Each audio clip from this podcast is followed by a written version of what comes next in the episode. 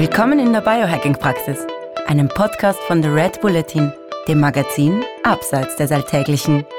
Hol dir hier Woche für Woche die besten Tipps für dein besseres Leben, für deine Gesundheit und für deine Performance vom Biohacking-Profi Andreas Breitfeld. Willkommen in der Biohacking-Praxis von Andreas Breitfeld. Das bin ich. Herzlich willkommen. Und von Stefan Wagner. Das bin ich. Gleich zu Beginn. Das Wort Praxis verstehen Sie bitte nicht medizinisch, denn hier finden keine ärztlichen Beratungen oder ähnliches statt. Und zwar allein schon deswegen, weil ich kein Arzt bin, sondern Biohacker. In diesem Podcast geht es auch nicht um Krankheit, sondern um Gesundheit. Und es geht darum, wie Sie selbst mit Hilfe von Biohacking Ihr Leben verbessern können. Der Andreas ist professioneller Biohacker, ich bin Amateur. Ich habe also jede Menge Fragen. Und ich hoffe doch sehr, dass ich die passenden Antworten dazu parat habe. Na dann gehen wir's an. Hallo Andreas. Hallo lieber Stefan. Vielleicht hätte ich dich jetzt ein bisschen gehetzter begrüßen sollen als sonst. Das hätte zu unserem heutigen Thema gepasst. Wir reden über Stress. Es ist Mitte Jänner oder Mitte Januar, damit Sie mich da auch in Deutschland verstehen. Und das ganz normale, der, der, der, der, die Rhythmusentspannung unseres Alltags über Weihnachten ähm, liegt weit in unserer Vergangenheit zurück. Das echte Leben hat uns wieder und äh, irgendwie dreht sich das ganze Hamsterrad wieder ziemlich wild. Vielleicht ist das ein ganz ein guter Moment, äh, über Stress zu reden und wie man ihn spürt, ähm, wie man ihn, also wie man wahrnimmt, dass man zu viel davon hat ähm, und was man dann macht, damit man besser damit umgeht oder ob man ihn auch irgendwie wieder los wird. Wir begrüßen einmal mehr unseren Biohacking-Experten Andreas Breitfeld. Lieben Dank. Ich fühle, fühle, fühle, fühle, mich sehr begrüßt. Danke, danke, danke, lieber Stefan, für die warmen Worte. Du, ich empfinde sowieso genug Stress. Wie, wie unsere treuen Hörerinnen und Hörer seit unserer Blutzuckerfolge Nummer zwei wissen, die irgendwie ganz komisch hohe ähm, Zugriffszahlen gehabt hat. Ähm, offenbar wollen alle Leute wissen, warum mein Blutzuckerwert so enorm durch die Decke geht. Ähm, es war der Stress wie wir wissen, ich nehme das jetzt voraus, damit nicht noch mehr Leute diese Folge hören. Sie sollen die anderen Folgen hören, liebe Leute da draußen. so, Andreas, Stress. Alle Leute, die uns jetzt zuhören, haben, vermute ich jetzt einmal, auf die eine oder andere Weise einen Stress, der ihnen nicht gut tut. Ich vermute mal, der eine oder andere von uns wird ähm, da körperliche oder geistige Probleme äh, haben aufgrund des Stresslevels unter dem er oder sie leidet, bewusst oder unbewusst. Manche werden irgendwelche Verdauungsprobleme kriegen, andere Konzentrationsprobleme, dritte werden äh, depressive Verstimmungen kriegen oder schlechte Wundheilung haben. Ähm, und du wirst uns jetzt sagen, was man da macht. Und in einer halben Stunde ist die Welt besser. Das wäre schön. Nein, lass uns ein bisschen vorne anfangen. Ähm, wenn wir heute von Stress reden, dann reden wir von einem mehr oder minder chronischen Stress, weil das sollten wir vorneweg schon mal hinstellen. Also so kurzes Aufflackern von äh, Stress, so kurzes Aufflackern von äh, Herausforderungen, die uns an unsere Grenzen bringen. Das ist ja grundsätzlich was, das mag unser Nervensystem und, Organ und unser Organismus äh, schon ganz gerne. Und diese Grundidee, was uns nicht umbringt, macht uns härter, die gilt also durchaus auch für die mentale Resilienz, also unsere Umgangsfähigkeit mit Stress. Das heißt, wenn wir den Stress verteufeln, dann äh, verteufeln wir nicht den Stress, weil du einen Anruf bekommst und erfährst, dass du in zwei Wochen die Möglichkeit hast, äh, bei einem großen Hersteller mit deiner Agentur einen Pitch zu fahren, aber noch keine Präsentation vorbereitet hast. Das ist auch ein Stress in der Zeit, aber das ist ja grundsätzlich ein guter, weil hinten dran könnte ja ein entsprechender Etat und damit eine entsprechende Belohnung irgendwie lauern. Und äh, wenn du jetzt, äh, wie es neulich bei einer lieben Kundin von mir im Lab war, die irgendwie gerade ganz glücklich war, dass sie ihre Doktorarbeit äh, erfolgreich verteidigt hatte und sich schon darauf, mit, darauf eingestellt hatte, nach Australien zu fliegen, um noch mal ein paar Monate Urlaub zu machen, bevor sie die universitäre Realität weiter einholt, einen Anruf äh, von der Prüfungskommission einer Universität bekommen hat, die sie jetzt eingeladen hat, sich als Professorin zu bewerben und dann äh, viereinhalb Stunden mit sehr kurzer Vorlaufzeit ähm, da vor einem Prüfungsausschuss äh, sich als Professorin äh, beworben, bewiesen, präsentiert hat, wie auch immer man das nennen möchte, das ist natürlich in hohem Maße Stress. Aber höchstwahrscheinlich äh, noch dazu, nachdem es mir jetzt geschrieben hat, äh, die waren viereinhalb Stunden extrem freundlich zu ihr und haben immer brav genickt und waren sehr gut gesonnen. Wahrscheinlich wird irgendwann der Moment kommen, wo sich der Stress mit einem ziemlichen Wokrass, jetzt habe ich die Professur, auflöst. Das heißt, es ist ganz wichtig, wenn wir über Stress reden, warum ist es ein, warum haben wir Stress? Ist es ein Eustress, also ein guter, oder ist es tatsächlich dieser, dieser böse chronische Stress, der uns langsam aber sicher zu zersetzen anfängt und der dann eben diese ganzen Symptome äh, egal ob Magen-Darm oder Migräne oder Depression oder ähm, kalte, kalte, schwitzige Hände oder sonst was auslöst. Das heißt, da müssen wir so ein bisschen am Anfang, finde ich zumindest, differenzieren, weil wir neigen tatsächlich dazu, dass wir vor dem Stress als Gesellschaft zwischenzeitlich insgesamt ein bisschen zu viel Angst haben, weil ähm, einmal mehr macht auch beim Stress die Dosis das Gift, beziehungsweise in dem Fall auch die Verabreichungsdauer. Ja, das heißt, also alles, was jetzt Stress im Sinne von Herausforderung bedeutet, der ich mich gewachsen fühle, zumindest theoretisch, nicht so schlecht. Stress in Form von äh, äh hochintensivem Krafttraining, nicht so schlecht. Stress im Sinne von äh, Sauna, Eisbad oder, oder, oder Fasten, nicht so schlecht. Genau. Weil das sind alles Stressoren, die wir ein, zumindest das Gefühl haben, wir haben sie unter Kontrolle. Genau, weil letzten Endes streben wir ja immer nach diesem Zustand des Ausgleichs, der Homöostasis. Das heißt, äh, wenn wir in die eine Richtung wirklich gerade was leisten dürfen, was leisten müssen, wie auch immer du das jetzt konnotieren möchtest, und danach eine gleichwertige Zeit der Freude, der Erholung, des Durchatmens folgt, dann wird unser Gesamtniveau sich da so langsam, aber sicher eher nach oben pegeln, egal ob es dabei jetzt um ein Muskeltraining geht oder um äh, den beruflichen, äh, ja, früher hätte man es Karriereweg genannt, ich weiß nicht, wie man das heute nennt, so, aber du weißt, was ich meine. Ja. Das heißt, ähm, den Teil, äh, da äh, ermutige ich durchaus auch ein bisschen zu einer gewissen Kaltschnäuzigkeit. Und äh, wenn du mal zu wenig schläfst oder irgendwie eine Nacht, bevor du irgendwie eine schwierige Prüfung oder entscheidende Prüfung äh, zu bestehen hast, irgendwie zwei, dreimal aufwachst und nicht mehr so gut einschlafen kannst, weil du jetzt nervös bist oder sowas, sowas gehört alles dazu. Und ich kann euch garantieren, ein äh, Tony Robbins oder ein Dirk Kräuter oder ein wer auch immer, der da irgendwie sich auf eine Bühne stellt und und vor hunderten, tausenden Leuten irgendwelche äh, ja, Motivationskunststücke durchführt, äh, der empfindet garantiert äh, auf dem Weg zur Bühne genauso einen Stress, auch wenn er ihn in positive Energie umwandelt. Aber sonst wären die Leute langweilig und empathielos und man wird mehr oder minder einschlafen, wenn die zwei Minuten gesprochen haben. Also insofern, das hat ja aber auch damit zu tun, dass man, ähm, dass das, das dass, dass unser, unser, unser Nervensystem umschaltet. Wir haben zwei, wir haben zwei Betriebsmodi. Ja, das Rest and Digest, also das ist der, wo wir ruhen und verdauen. Und wir haben den uh, Fight, Flight or Freeze Modus, mhm. wo wir kämpfen uh, oder fliehen oder fri friesen heißt, also wir erstarren, ist da gemeint. Genau wir tun in dem Modus noch was Viertes, was auch mit F an, ausgedrückt werden kann, aber das was? lassen wir jetzt für unsere jüngeren Hörer Nein. weg. Äh, aber schon. Nein. Was? Echt? Aber sowas von. Also jetzt, wir reden über unterschiedliche Fs, glaube ich. Also, also ähm, okay.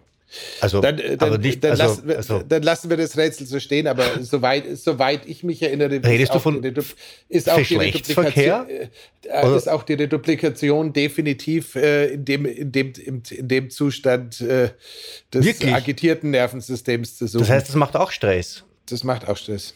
Verdammt nochmal. Allerdings, allerdings ist es bei der, bei der männlichen Gesundheit dann schon wieder so, dass äh, zu viel Stress dann schon wieder zu Stress führen kann, weil dann die Durchblutung da, untenrum nicht mehr funktioniert. Facts? Ähm, also Fact, du genau. Bergfacts, ja. Genau, der Bergfix. Okay. Genau. Also ähm, heißt, ah, okay. äh, da, dann aber jetzt, jetzt, hast, mich, jetzt, hast mich, jetzt, hast mich, jetzt hast mich rausgebracht. So, aber deswegen, deswegen, weil man eben in diesem Modus ist, dann ist man kurzfristig zu besseren Leistungen fähig, wenn man in dem Fight, Flight, Freeze oder Bergfex-Modus ist.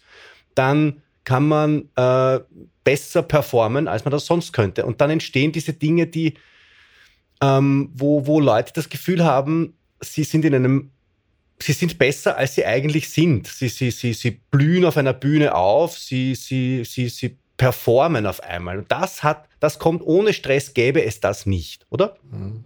Genau, das, ist, das sind Hormonreaktionen, wo man im Endeffekt einen lustigen äh, Mix aus Adrenalin und äh, Cortisol bekommen. Das heißt, das ist so richtig schön der Cocktail, wo du einfach merkst, wie, die, wie, sich, wie, sich der, wie sich der Blick verengt. Das sind ja diese ganzen klassischen Geschichten. Also das heißt, du fängst an, so ein bisschen zu stahlen, was jetzt beim Bergfex-Modus vielleicht ein bisschen irritierend erscheinen mag. Aber ähm, letzten, letzt, letzten Endes, das Sichtfeld verengt sich, ähm, die äh, äh, die, die Herzfrequenz geht ein bisschen nach oben, der Blutdruck geht ein bisschen nach oben und du bist halt äh, so wie der Urmensch, der jetzt gesagt hat, okay, Säbelzahntiger, die rennen jetzt locker davon, bist halt, bist halt quasi in diesem High-Performance-Modus drin. Und wie gesagt, äh, in der richtigen Dosis, im richtigen Setup ist das jetzt echt nichts schlecht ist. Ähm, es wird halt bloß dann blöd, wenn man aus dem Zustand gar nicht mehr rauskommt, weil dann wirst halt irgendwann, auf gut Deutsch gesagt, ein bisschen deppert. Und außerdem das heißt, wird man schier krank, vor allem dann, wenn man, wenn man den ersten Tag Urlaub hat oder wenn man den ersten Tag nach der Pensionierung hat. Dann kriegt man genau, den also, Herzinfarkt am ersten Tag der, das des wohlverdienten Ruhestands. Kollege Meier aus der Buchhaltung hat am ersten Tag des wohlverdienten Ruhestands abgemeiert. Das, das, ist, das ist die Genau, das ist die Hardcore-Variante. Die Geschichte mit dem, mit dem hochgefahrenen Immunsystem, das dann, sobald du irgendwie am Urlaubsort angekommen bist und anfängst durchzuatmen, runterfährt und alles Satten irgendwelche äh, bösartigen Erreger zulässt, die es am Tag vorher noch locker weggeknüppelt hat, das kennen wir alle. Das mhm. ist, glaube ich, so, das ist wirklich der Klassiker. Ja. Also ganz klar, Immunsystem reagiert äh, auf äh, Stress mit Hochfahren und erhöhter Immunabwehr. Das heißt, wir sind da schon so in dem drin. Mhm. Und äh, insofern. Weil wir, Entschuldige, weil wir, ich, heute bin ich wieder ein bisschen im Unterbrechungsmodus, aber nachher, nachher lasse ich dich dann wieder reden. Ähm, das heißt, auch dieser Immun, äh, hochgefahr, dieser hochgefahrene Immunstatus hat auch damit zu tun, dass wir ja in diesem Kampfmodus sind und die Wahrscheinlichkeit, dass wir jetzt eine Verletzung erfahren, relativ hoch ist. Und wir bereiten uns auf diese Verletzung vor, indem wir unsere Heilarmeen, Heilsarmeen ein bisschen genau. bereit halten. Genau. Und äh, das ist jetzt eine super Gelegenheit. Äh, wir machen das viel, sowieso viel zu selten, kurz bei Wim Hof vorbeizugehen und den zu besuchen.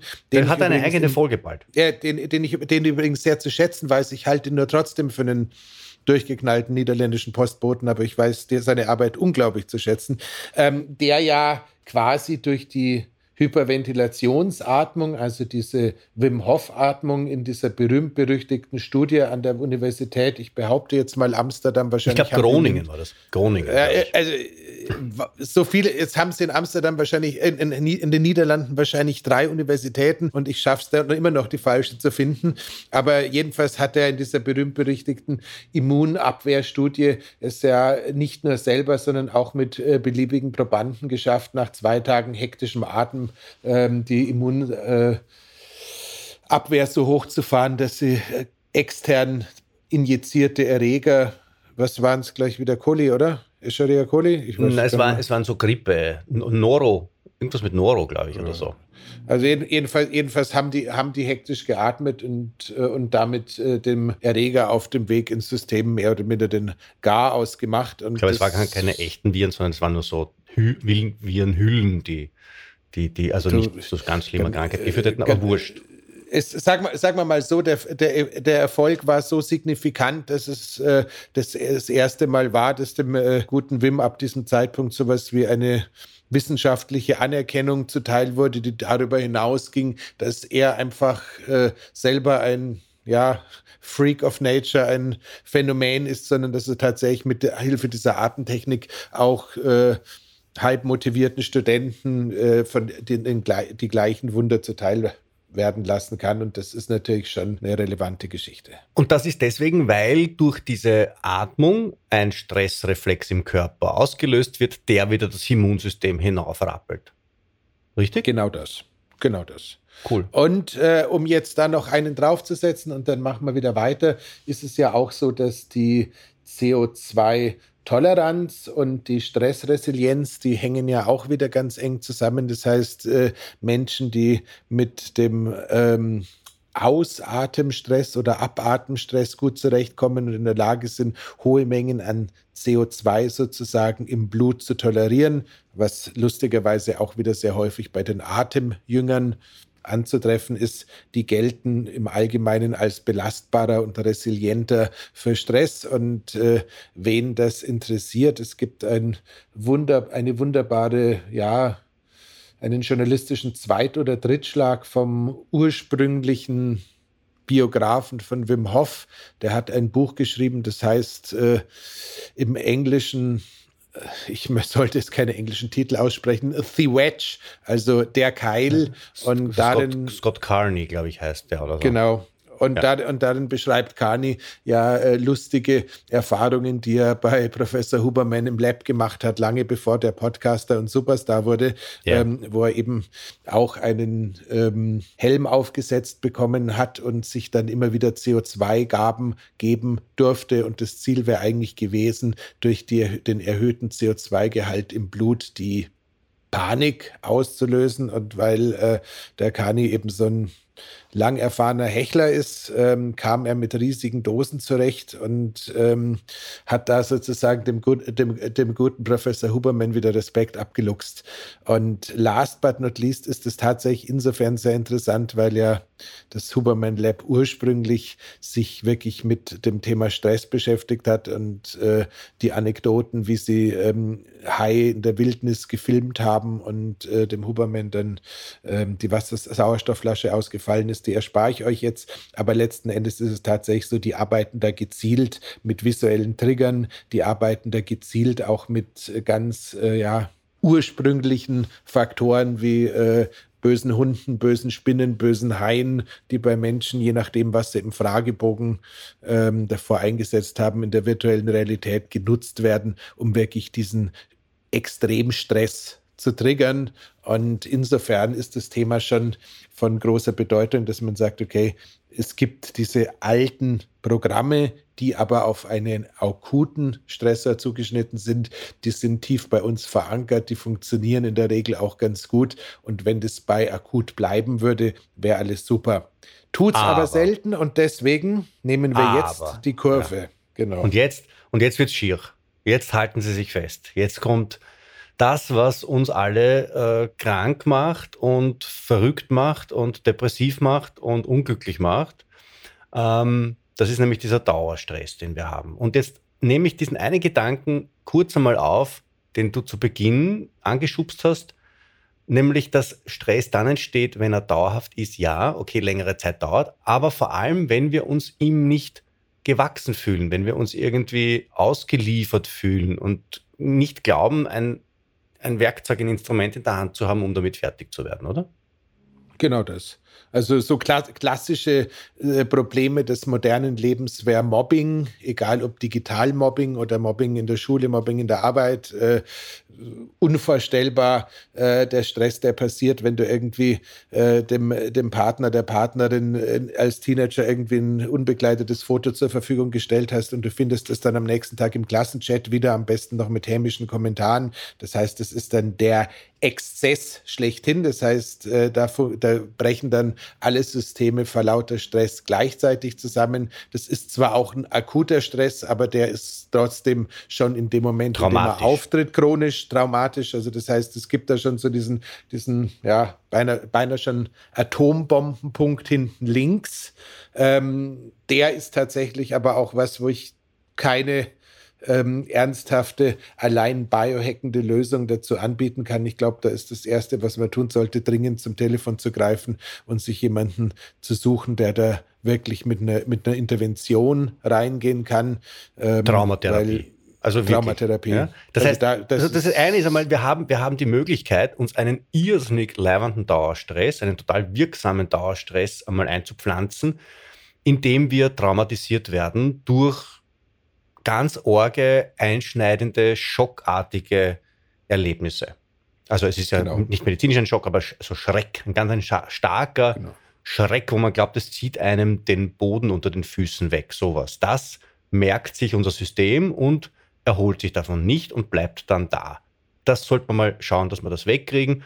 Da helfen aber jetzt keine Biohacker dabei, sondern dafür gibt es eigens ausgebildete genau. Spezialistinnen und Spezialisten. Gut. Genau. Das nächste, ist, mir, ist mir bloß wirklich wichtig, äh, ja. Entschuldige, dass ich nicht mehr reingehe, weil, weil da gibt es tatsächlich einfach diese Ecke, äh, wo ich einfach sage, bitte äh, da sofort was tun, weil je länger solche Verletzungen vor sich hin brodeln, je länger äh, sowas, äh, sowas, so ein traumatisches Erlebnis äh, die Chance hat, sich chronisch ins Bewusstsein einzu, brennen, desto verheerender sind die Folgen und äh, eine schnelle Intervention im Sinne von einer, von einer, guten Gesprächstherapie und einer entsprechenden Unterstützung wäre da einfach sinnvoll. So, das, kann auch, warte, da, da, das kann aber auch sein, dass ich irgendwie als dreijähriges Kind einmal auf einem Bahnsteig gestanden bin und der Zug ist eingefahren und hat mich total erschreckt.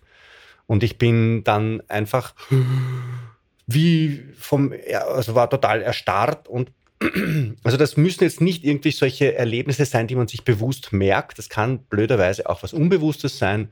Und da verweisen wir aber, nein, eigentlich auf die, auf die, auf die Folge mit dem Microdosing verweisen wir dann nicht, weil man mit dem Microdosing ja nicht so tief hineinkommt. Wir haben aber damals in der Folge angesprochen, das Thema von der äh, unterstützten Therapie durch Substanzen, die genau die uns helfen, tiefer in unser Bewusstsein vorzudringen. Und da werden wir, werden wir zumindest, weil sie die einzige ist, die ich in Österreich aktuell zu dem Thema kenne, wieder bei der guten Dr. Diana. So, ähm, für den normalen äh, Stress, also sprich für das, was wir heutzutage so als ähm, alles unter einen Hut bringen und überall auf Anschlag sein, da gibt es natürlich schon ein paar Möglichkeiten, aber grundsätzlich ist es tatsächlich in erster Linie auch eine äh, Frage des Mindset, bilde ich mir immer ein. Das heißt, es ist tatsächlich so, wenn man jetzt sagt, okay, ich bin alleinerziehend, bin ich sogar, äh, bin selbstständig, bin ich sogar, habe irgendwie Verpflichtungen mit dem Haushalt, habe ich sogar, äh, gleichzeitig habe ich zwei äh, immer noch irgendwie ein bisschen restpubertierende Töchter, habe ich sogar. Mein Einkommen ist nicht regelmäßig, weil ich eben freiberuflich tätig bin. Ich muss bedarfsbedingt äh, ins Auto, ins Flugzeug, in Zug oder Gott sei Dank nicht aufs Fahrrad äh, steigen, um irgendwo hinzufahren und Leute länger oder kürzer äh, zu beglücken. Das heißt, äh, ich habe grundsätzlich auch mit meiner Biohackerei als Ausgangsbasis eine relativ gute Chance, dass ich chronisch gestresst sein darf, weil ich es mit viel Unwägbarkeiten zu tun habe, weil äh, die Chance, dass das äh, Ganze immer wieder Dinge von mir abverlangt, die ich vielleicht gar nicht so genau weiß, ist relativ hoch. Ich habe auf der Haben-Seite, dass ich das tue, was ich wirklich liebe.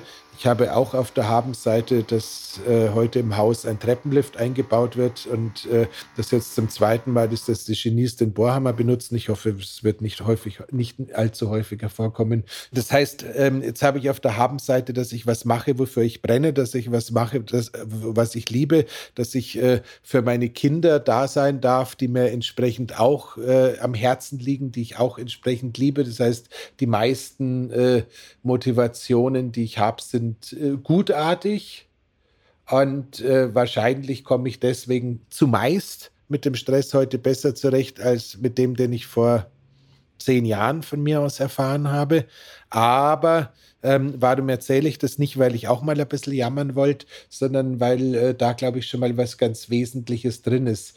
Der Stress, wenn stumpf wird, der Stress, wenn wirklich in eine, also wenn du, wenn du wirklich den Eindruck hast, dass du in einer Opfersituation gefangen bist, weil du halt eigentlich keine Chance siehst, dich beruflich zu verändern, sei es, weil du deine Qualifikation einfach nur für einen Arbeitgeber in dem Bereich, wo du wohnst, weil du da halt wohnen musst, geeignet ist, weil du in deinem Umfeld stark gefangen bist, dann ist es natürlich klar, dann kannst du mit Mindset-Shift irgendwann auch nicht mehr allzu viel machen. Aber grundsätzlich ist es, glaube ich, schon sehr wichtig, in so einem in so einer Situation, wo man sich hoffnungslos und ständig gestresst fühlt, sich mal die Mühe zu machen und aus dem dicken Seil, das man sich da selber um den Hals gelegt hat, mal die einzelnen Bestandteile anzuschauen und die einzelnen Fäden, die einzelnen Stränge auseinanderzunehmen das Ganze mal so ein bisschen aufzudröseln und zu schauen, was davon ist jetzt wirklich unvermeidlich,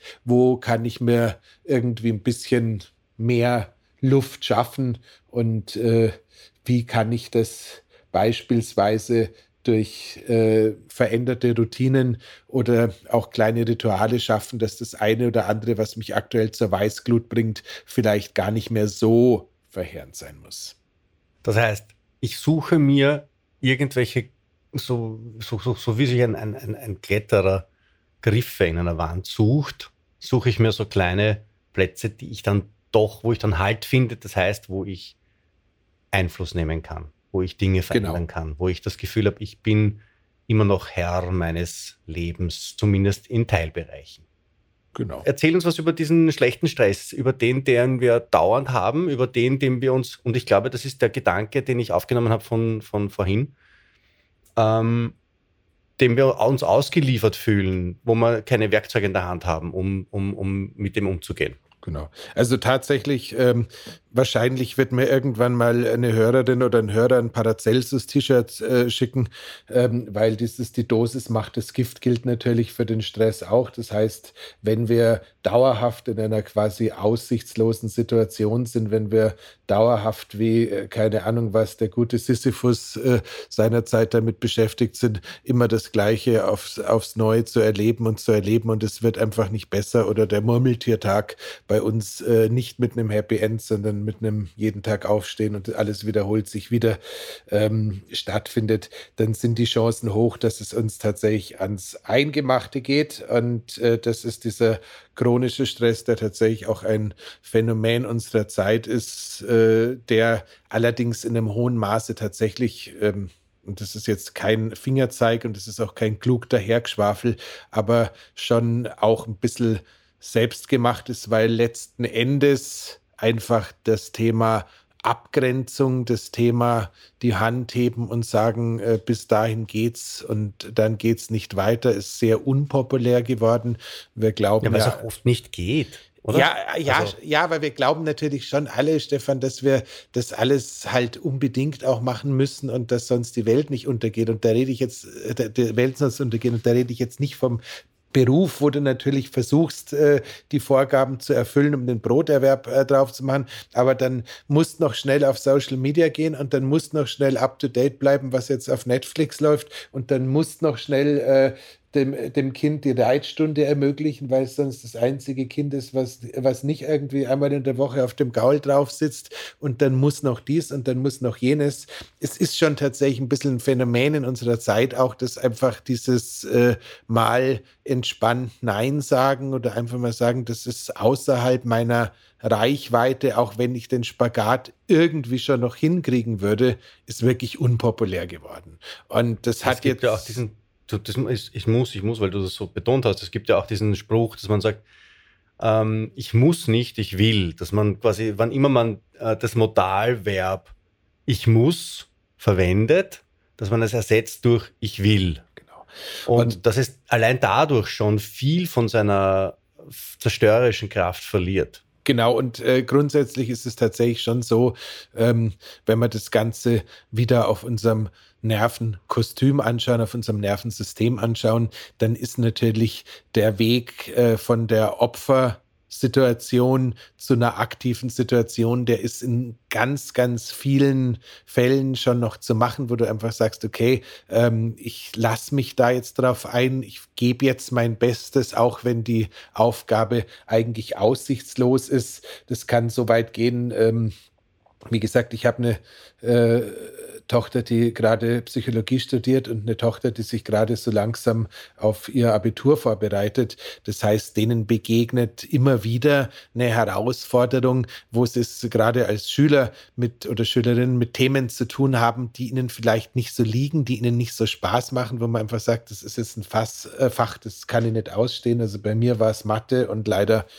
scheint sich das äh, bei beiden auch so ein bisschen weiterzuführen, wo man aber ganz klar sagen muss, du kannst an dieses äh, verfluchte, an diese verfluchte Mathematik auch mit äh, der Vorgabe äh, rangehen. Ich möchte mich jetzt in die Mathematik verlieben. Ich möchte mich jetzt von, von diesen, in diesen Zauber der Zahlen irgendwie reinziehen lassen. Und nächstes Jahr, wenn es dann wirklich um die Wurst geht, möchte ich kein Problem mehr damit haben, sondern ich möchte ein begeisterter Mathematiker sein. Das klingt zwar total irre, aber wir sind ja. tatsächlich so in der Lage, wie wir uns einreden können, dass wir äh, jemanden toll finden oder als Partner oder als Partnerin attraktiv finden oder dies oder jenes. Also wir können uns tatsächlich Sachen schön denken.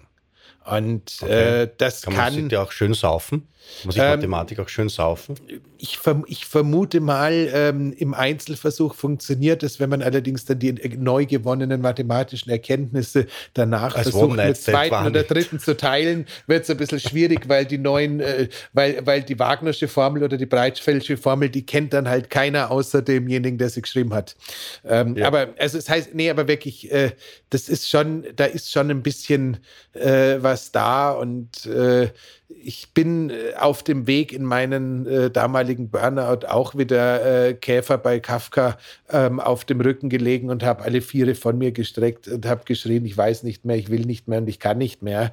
Und habe mir da sicherlich äh, ganz viel der Aussichtslosigkeit, die tatsächlich äh, mit der Überforderung und dem, äh, der nicht mehr vorhandenen Gesundheit und mit dem verlorenen Lebenswillen und all dem einhergegangen ist, schon nochmal wie so mit einem Brennglas sozusagen nochmal deutlich äh, stärker gemacht, als es ohnehin schon da gewesen ist. Das heißt, äh, das Takeaway ganz am Anfang wäre tatsächlich, ähm, wenn es scheiße ist, ist es scheiße. Das darf man auch so benennen, das darf man auch so empfinden. Aber so ein bisschen zu versuchen, ähm, die äh, Aussichtslosigkeit in Einzelbereiche zu splitten, die dann vielleicht äh, gar nicht mehr ganz so aussichtslos sind, wenn man es nicht als großes Ganzes ansieht, äh, die halte ich schon für ziemlich relevant und das scheint mir auch so ein kleiner äh, Zaubertrick zu sein.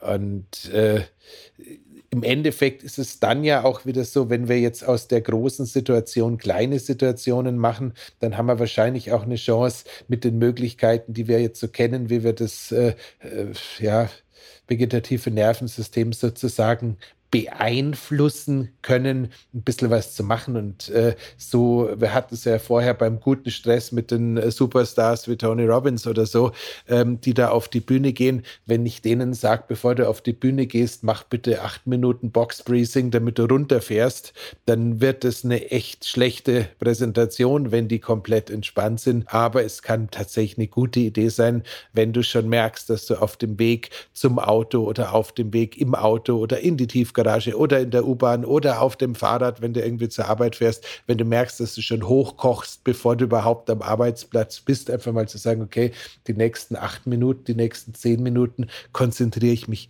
einfach nur aufs Ausatmen senkt damit nachgewiesenerweise ein bisschen meinen Blutdruck, senkt damit nachgewiesenerweise ein bisschen den Ausgangsstress. Natürlich kann es danach immer noch ein Scheißtag werden. Und natürlich äh, ist es nicht so, dass man äh, der Realität irgendwie als Biohacker nicht ins Auge sehen darf, aber so ähnlich wie auf der anderen Seite, dass wenn du in der Früh drei Minuten im Eisbad gesessen bist, die Wahrscheinlichkeit, dass dir noch viel begegnet, was sich arg unangenehmer darstellt, echt überschaubar ist.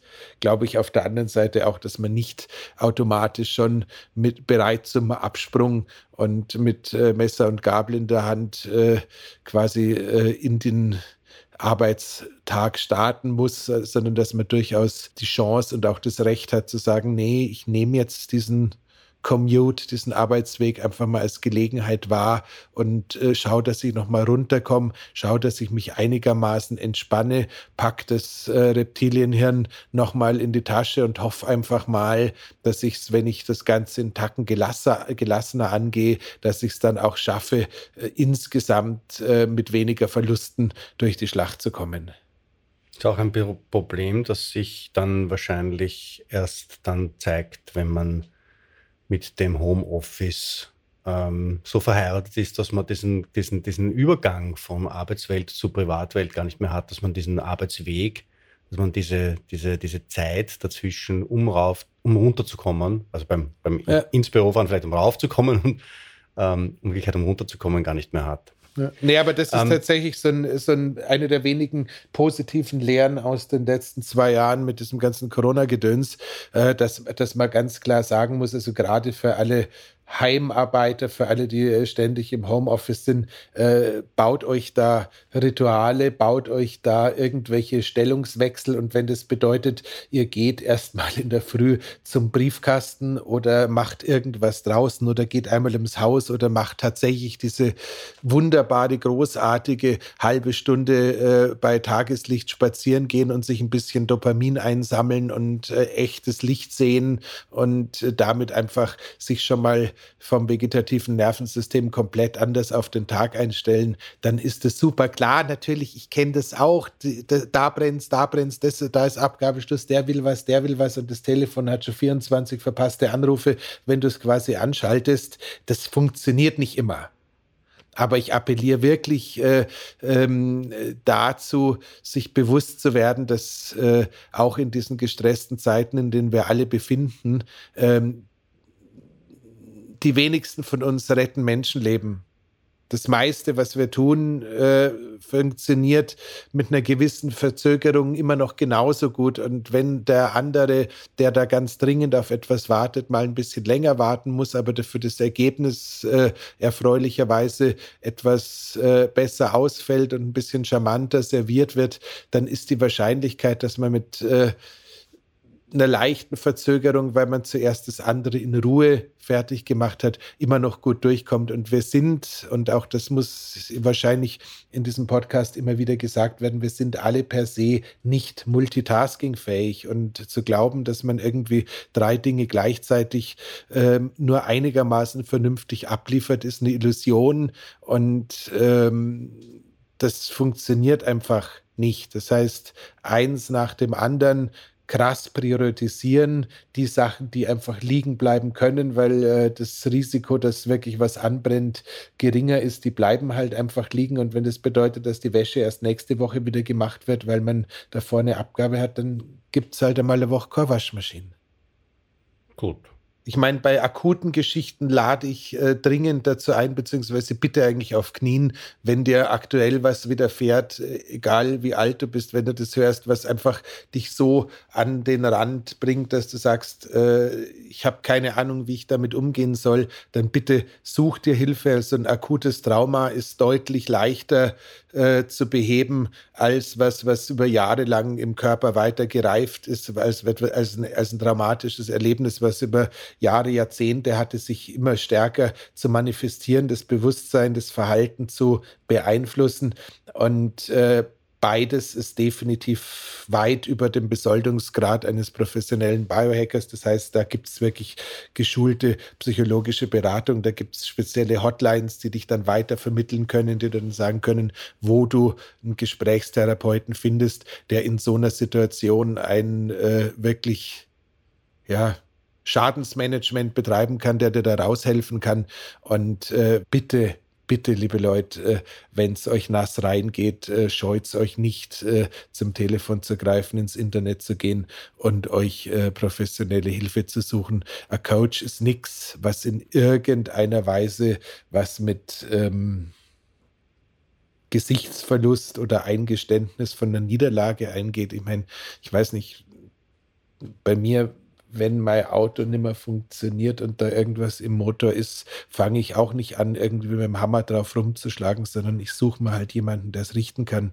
Und wenn äh, irgendwie im Haus was kaputt ist, dann suche ich mir auch jemanden, der es richten kann. Warum zum Teufel glauben wir immer wieder, wenn es um unsere Kopfgesundheit geht, dass das also ganz schändlich ist, wenn man sich da auch einen Experten sucht. Also bitte, bitte, bitte ähm, sucht euch Menschen zum Reden, die dazu qualifiziert sind und äh, ja das war jetzt der, das war jetzt, dran, das war, ja, das war jetzt, das war jetzt dieser, dieser schlimmstmögliche Fall. Aber jetzt suchen wir uns noch ein bisschen was aus der Welt des Biohacking, oder Herr Wagner, was man noch so tun ja, kann, wenn naja, es so ein bisschen wir haben ja noch, wir haben ja noch einen ganzen Haufen von, von weiteren Stressoren. Also das, wir reden heute über Stress, ja, wir reden nicht über, äh, nicht primär über Dramatisierungen, wir reden nicht primär über Nahrungsmittelunverträglichkeiten, wir reden nicht primär über, ähm, über, über gemobbt werden oder bloßgestellt werden, sondern wir reden tatsächlich darüber, äh, darum, wie unser Körper, wie unser Nervensystem darauf reagiert. Und das ist immer gleich im Großen und Ganzen. Ja, das ist immer, indem es uns aus diesem Rest and Digest in diesen Rest and Digest Modus nicht mehr hineinlässt, indem wir nicht mehr zur Ruhe kommen, indem wir diese innere Unruhe verspüren, die wir, für die wir manchmal Gründe haben oder für die wir manchmal Gründe wahrnehmen und manchmal eben nicht. Dann entsteht so eine, so eine Lebensgehetztheit, so eine Ruhelosigkeit, die ganz schier ist und die uns von innen ein bisschen ausbrennt, wie man nur komisch zu diesem Begriff Burnout kommt. Ähm, so, und jetzt, aber ich habe schon vorweggenommen, es gibt andere Gründe auch. Also nicht nur, dass ich jetzt traumatisiert bin oder dass ich eine, eine, eine äh, psychische oder seelische Verletzung habe, sondern es kann auch körperliche Gründe haben. Es kann auch sein, dass ich zum Beispiel eine Nahrungsmittelunverträglichkeit habe und ich esse immer, ich weiß nicht, Eier oder trinke immer Milch oder, ähm, oder, oder, oder nehme, was viel häufiger noch ist, ähm, ähm, Getreide zu mir und das erzeugt permanent Stress in mir. Das erzeugt permanent Entzündungen und mein Körper reagiert auch darauf genauso wie auf eine Traumatisierung. Oder? Abs absolut. Also das ist sowieso so ein, so ein Thema, ähm, diese, Chron diese chronischen entzündlichen Prozesse, die äh, begegnen mir in meiner Arbeit mit den Kundinnen und Kunden an den unterschiedlichsten Baustellen, wenn du versuchst, Gewicht zu verlieren, kann es dir passieren, dass diese entzündlichen Prozesse ähm, zwischen dem Abnehmerfolg äh, und dem Aufwand stehen, den du betreibst. Wenn es darum geht, äh, glücklich zu sein, können die äh, entzündlichen Prozesse im Hirn dafür sorgen, dass ähm, die Depression dir näher ist als die Lebens Lebensfreude. Und insgesamt ist es tatsächlich so, ähm, wenn äh, es auch nicht immer hilft, es schadet selten. Also ich würde tatsächlich in akuten Stressphasen auch tatsächlich so ganz banal äh, mit äh, ja hochdosierten und wirklich hochdosierten äh, Omega-3-Ölen immer wieder in, versuchen, einfach mal so diese, dieses Risiko, dass im Gehirn entzündliche Prozesse die Suppe noch zusätzlich äh, verderben, äh, wirklich nutzen und da zweimal am Tag mit sechs äh, Gramm Äquivalent äh, Fischöl, also 12 Gramm, das dürften in der Regel dann auch so ja, entsprechende Menge an Millilitern sein. Ähm, äh, Omega, Omega 3. Das sind jetzt wie viele Esslöffel? Omega 3, das sind, äh, ich behaupte jetzt mal äh, drei morgens und drei abends ich, Esslöffel. Ja, ja, es, es ist, das, das ist schon, das ist böse. Ich, ich verweise da auf ein ähm, Algenöl von Nasan. Da muss man sich auch keine Sorgen machen, dass man äh, die halbe Fischpopulation ähm, raushaut. Charles Poliquin, du erinnerst dich, dieser Übervater mhm. des Biohacking im Sport war ja auf äh, 18 Gramm am Tag unterwegs. Also der war noch mal, war da noch mal deutlich höher. Ähm, das muss, das ist kein Dauerpunkt, aber einfach mal zu sagen, hey Scheiße, mir geht's echt gerade übel rein. Ich habe den Eindruck irgendwie, äh, die, das Glas ist nur noch halb leer und nie mehr halb voll und alles ist mir zu früh. Ähm, äh, sich da, sich da mal ein paar Fläschchen von dem Öl hinzustellen und da in Anführungszeichen zweimal täglich eine über den Durst zu kippen, ist wirklich ein, eine ganz banale Geschichte, die eben in klinischen Studien auch an der Harvard-Universität, wenn ich mich richtig erinnere, äh, bewiesen hat, dass einfach diese Mikroentzündungen im Hirn, die für Depressionen äh, schwerpunktmäßig verantwortlich sind, runtergefahren werden. Und was für die Depression hilft, das hilft für, die, äh, für diese chronische Überforderung, also für den Dauerstress mit Sicherheit genauso gut.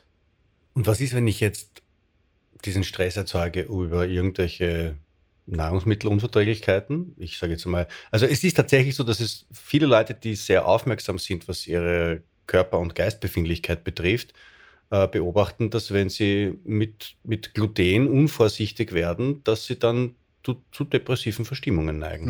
Also bei mir, bei mir tut es einfach Zucker. Das habe ich jetzt über die Weihnachtsfeiertage auch wieder ausprobiert. Also so irgendwie ähm, den, den, Klass den klassischen Kuchen im passenden Setting und äh, eine halbe Stunde später ähm, bin ich ein derartiger Herd von Traurigkeit, dass ich, dass, dass ich schon fast drüber lachen muss. Ich meine, ich kenne inzwischen die Mechanismen. Es ist ja auch die Jahreszeit, wo ich auch wieder meinen kontinuierlichen Zuckermonitor, äh, mein Freestyle Libre trage, genau aus diesen Gründen, um mich immer wieder daran zu erinnern, dass wenn ich Essensexperimente mache, dass das auch auf die Stimmung Stimmung schlagen kann. Und also ganz, ganz klar ist es auf der linken Seite so, der Darm reagiert auf unsere Befindlichkeiten, auf unser, auf unser Stressniveau, aber andersrum ist es natürlich auch so, ähm, unsere Befindlichkeiten und unser Stressniveau wird auch vom Darm mitgesteuert. Das heißt, äh, ganz klar, wenn du irgendwie sowieso weißt, dass du zu Unverträglichkeiten neigst, wenn du sowieso weißt, dass du so ein bisschen eine Reizdarm-Thematik hast, wobei ich das Wort Reizdarm ja nicht mag, weil es irgendwie auch wieder so ein Versuch ist, ganz viele Diagnosen unter einen Hut zu setzen. Aber wenn du halt einfach merkst oder weißt, da ist, da ist bei mir was im Argen und äh, wenn sich das hochschaukelt, dann reagier nicht mit, äh, jetzt ist eh schon wurscht und äh, dem, dann noch mit einer Ernährung, die das Ganze befeuert, sondern äh, dann ist es in meinen Augen einfach Zeit für eine ganz klare äh, Nabelschau und einfach gut zu sich selber sein, äh, entsprechend wieder alles vermeiden, was zusätzlich stören kann und äh, viel trinken, viel mit, äh, viel mit Tees arbeiten, einfach äh, wirklich schauen, Alkohol aussetzen, auch wenn er gegen den Stress angeblich so super gut hilft, äh, Gluten, Gluten, vermeiden, äh, alles, wo übermäßige Pflanzenabwehrstoffe drauf sein können, also äh, der, Bohne, der Bohneneintopf ist vielleicht auch nicht die beste Idee in der Zeit, wo du wirklich bösen Stress hast, um ehrlich zu sein. Also da kann man schon eine ganze Menge machen, wo man einfach sagt, okay, wirklich clean, clean Eating, äh, eine, eine, eine, sau, eine saubere, möglichst allergenfreie äh, Ernährung und da geht es nicht um individuelle Unverträglichkeiten, sondern da kann man tatsächlich sagen, jetzt lasse ich einfach mal das Klebeeiweiß, sprich Gluten, und äh, die, die Lektine und all das andere, was grundsätzlich zu einem Stress führen kann, für eine gewisse Zeit außen vor. Das ist. Mhm. Was man jetzt, wenn wir jetzt einen kleinen Zwischenstrich, zwischen, äh, Zwischenaddition, Zwischensumme machen heute, dann ähm, grundsätzlich gibt es einmal sehr viel Stress, der gar nicht schlecht ist. Das ist Stress, dem wir uns bewusst aussetzen. Das ist Stress, der uns irgendwie auch besser performen lässt, als wir das eigentlich könnten, wenn wir diesen Stress nicht zur Verfügung haben. Ähm, und da, daher ist Stress nicht per se etwas Negatives. Stress wird dann problematisch, wenn wir, wenn wir uns einer Situation ausgeliefert fühlen, wenn wir uns ohnmächtig fühlen und wenn das ganze Ding chronisch wird. Das heißt, wenn, wir wenn es gar keinen singulären Auslöser mehr braucht, sondern der Auslöser entweder lange Zeit schon zurückliegt oder der Auslöser permanent nachgeliefert wird, wie in Form von einer ähm, Glutengeschichte. So, was mache ich jetzt? Jetzt, jetzt hören uns die Leute zu und, und, und, und, und sind schon ganz traurig, was wir natürlich nicht wollen. Ähm, jetzt wollen wir ihnen natürlich auch helfen und zeigen und sie anregen, wie sie da rauskommen. Ich meine, bei diesen traumatisierenden Geschichten, bei diesen psychischen Geschichten, da hast du gesagt, da hilft mal der, der Griff zum Telefon und ähm, das in, äh, in Anspruch nehmen von, von jemandem, der eine ausführliche Ausbildung genossen hat in der Behandlung von solchen Sachen. Und was man aber jetzt noch tun kann, so für den, sage jetzt mal, für das, für das kleine Traumal und für die kleine Depressival zwischendurch, helfen da Sachen wie Dankbarkeitstagebuch. Also bei mir kann ich sagen, Dankbarkeitstagebuch war super. Ja. Ähm, die Omega-3-Geschichte, die du gesagt hast, die merke ich auch. Also wenn ich, wenn ich, wenn ich tatsächlich in so einer ich sehe mich nicht raus Situation bin, also so zwei Löffeln, ähm, also Löffeln, drei Löffeln, Suppenlöffel, ähm, Omega-3 bringen mich da schon ein bisschen wieder raus. Ähm, wesentlich ist bei mir das Tageslicht in der Früh Das, das merke ich total. Ich habe auch diese UV-Lampe, die, wo ich ja, also eigentlich ja für, nur für Reptilien ist, aber mein Gott, na, ich habe schon ein bisschen was auch von einer Schildkröte, wenn man mich von der Seite anschaut. aber wirklich, ich habe so eine Physiognomie, was soll ich machen? Ähm, äh, also die, die, die, jetzt habe ich mich jetzt selber ein bisschen übertrippelt. Ähm, also diese kleinen Dinge, die kann man schon machen. Was kann man noch machen? Also wie gesagt, äh, Kälte wäre noch einer, der bei mir immer hilft. Also ich schaffe äh, eine ganze Menge an Überforderung loszuwerden, wenn ich mich irgendwie wirklich äh, willentlich der Kälte aussetze, sprich in mein Eisbad springe oder in einen Bach oder sowas in der Art, weil ich einfach merke, danach äh, ist das meiste andere eh schon irgendwie nimmer so wild. Also das ist tatsächlich was. was Wie lange hält das an? Ich kenne das auch, aber bei mir geht das urschnell wieder weg. Es kommt, es kommt so ein bisschen auf die Reizintensität und äh, das Ganze an. Also ich glaube, für zwei, drei Stunden habe ich locker Ruhe. Und äh, ich mag das natürlich auch sehr gerne, ähm, so ähm, Dopaminreize aufeinander zu stapeln. Das heißt, erst Kälte und dann noch gleich ins Licht rein. Ähm, da, das, das, das reicht mir. Also normalerweise doch locker durch den Tag durch. Das nächste, was wir immer wieder fokussieren müssen, ist tatsächlich das Thema Schlaf, Schlaf, Schlafges Schlafgesundheit.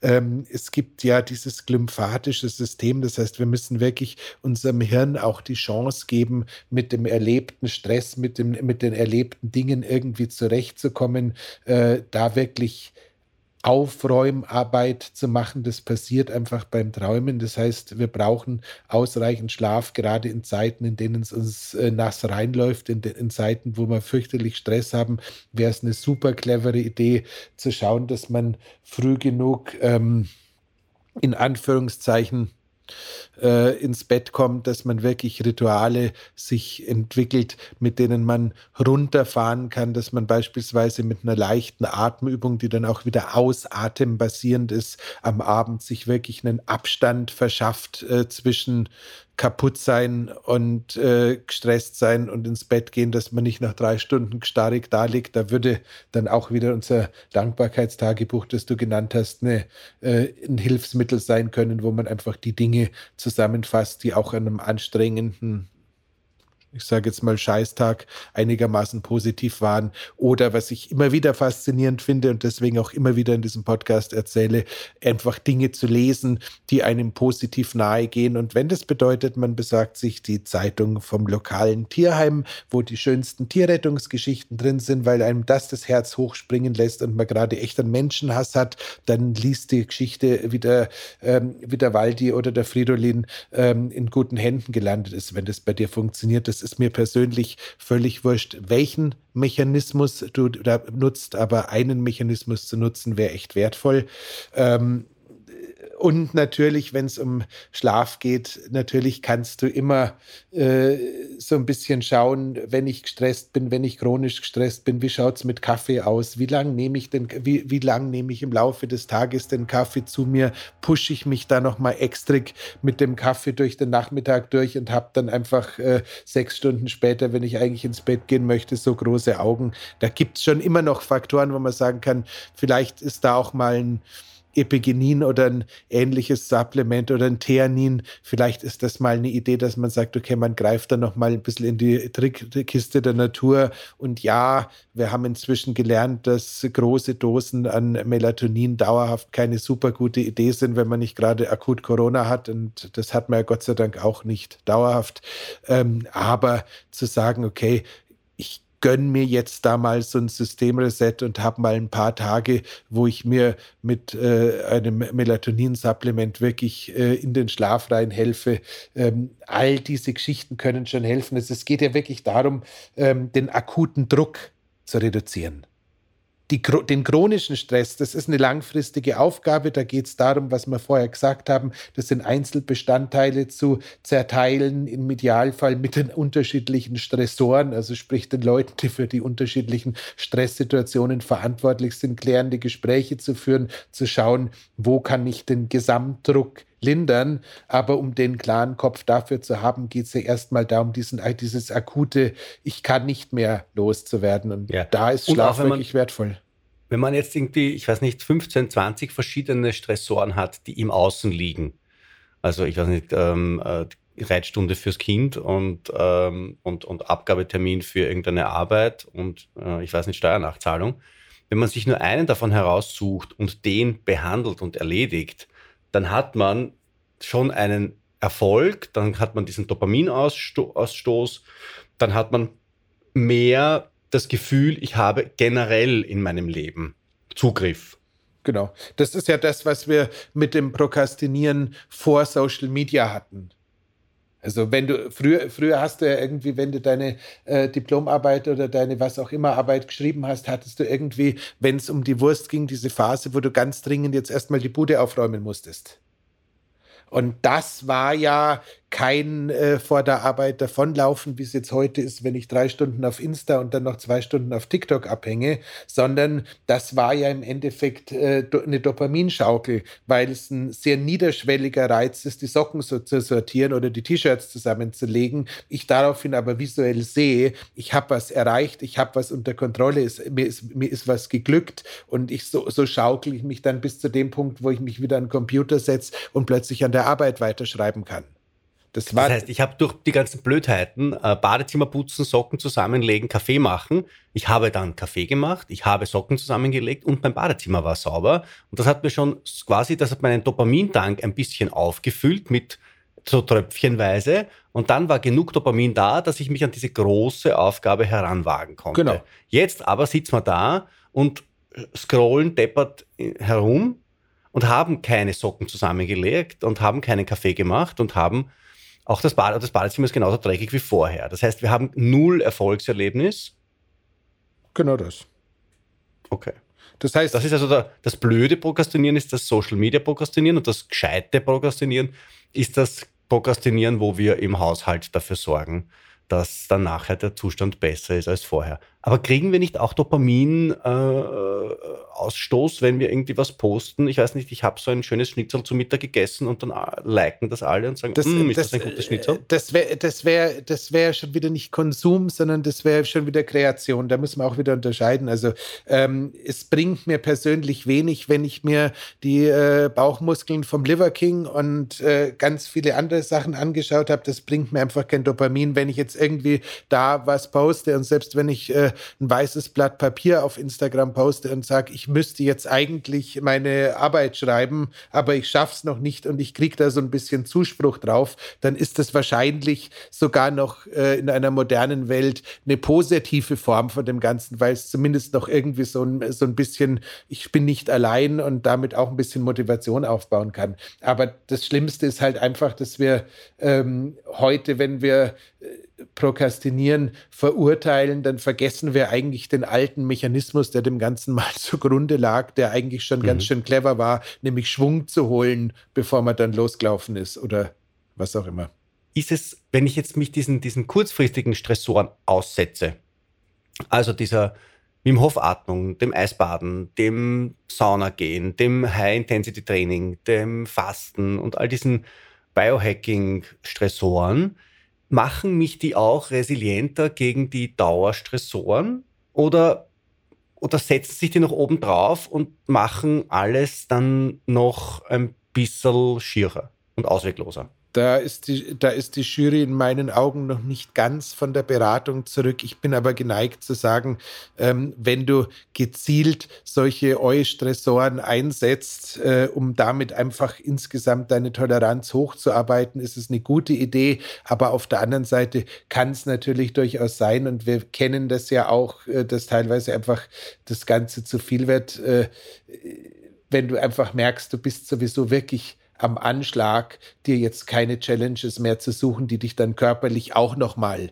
an, an, an die wildesten Grenzen grimmt. Da würde ich dann eher versuchen, wenn wir vorher viel drüber gesprochen haben, dass wir in den, in dem, in den F-Systemen drin sind, einfach zu schauen, was geht eher Richtung Rest and Digest, äh, wie kann ich jetzt eher runterfahren und wahrscheinlich ist es an einem Tag, an dem äh, die Hütte brennt und man eh nicht mehr weiß, wo vorne und hinten ist, eher eine halbe Stunde spazieren gehen als 25 Minuten ein High-Intensity-Workout machen. Ja, und wenn ich mich also für ähm, für Eisbaden und für Sauna und für High-Intensity-Training zu schlapp fühle, dann ist es wahrscheinlich eine vernünftige Idee, einfach einmal ein, zwei Löffel Omega-3-Öl zu nehmen und äh, Dankbarkeitstagebuch zu schreiben. Genau. Also im Endeffekt, wir, wir sehnen uns immer wieder als Menschen nach dem Ausgleich und äh, diese Sehnsucht, die darf man dann auch zulassen. Ich würde sie halt nur nicht versuchen mit einer Klinikpackung Hagen das und äh, drei Tafeln Schokolade zu bewerkstelligen, weil wahrscheinlich die Entzündungsfaktoren und die äh, pflanzlichen äh, gehärteten Fettsäuren, die dabei ähm, auftauchen, ähm, dem Entzündungsgeschehen und damit dem allgemeinen Wohlbefinden noch zusätzlich im Weg stehen dürften. Ich glaube, das stimmt. Und ganz zum Schluss, habt euch ein bisschen lieber, ihr habt es verdient. Das ist ganz wichtig. Wir haben euch lieb. Wir haben euch lieb. Ganz definitiv. In diesem genau. Sinne. Ihr hört uns zu. Das ist also Grund genug. Wir hätten euch sonst lieb. Also auch wenn ihr nicht zuhört, hätten wir euch lieb. Bussi, Baba. Ich hab dich auch lieb, Andreas.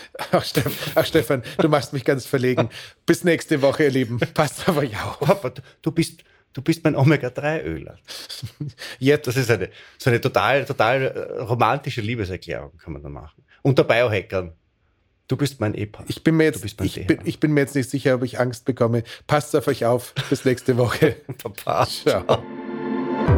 Das war die Biohacking-Praxis, der Health Performance Lifestyle Podcast von The Red Bulletin.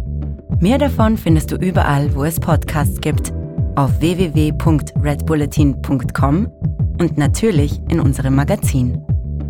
Stefan Wagner schreibt im Magazin Carpe Diem eine Kolumne über Fort- und Rückschritte im Leben eines Biohackers. Andreas Breitfeld ist der Red Bulletin-Experte für Biohacking. In München betreibt er das europaweit einzigartige Biohacking Lab. Mehr Infos dazu findest du auf www.breitfeld-biohacking.com. Hat dir unser Podcast gefallen? Dann freuen wir uns über deine Bewertung. Und noch mehr, wenn du uns weiterempfiehlst.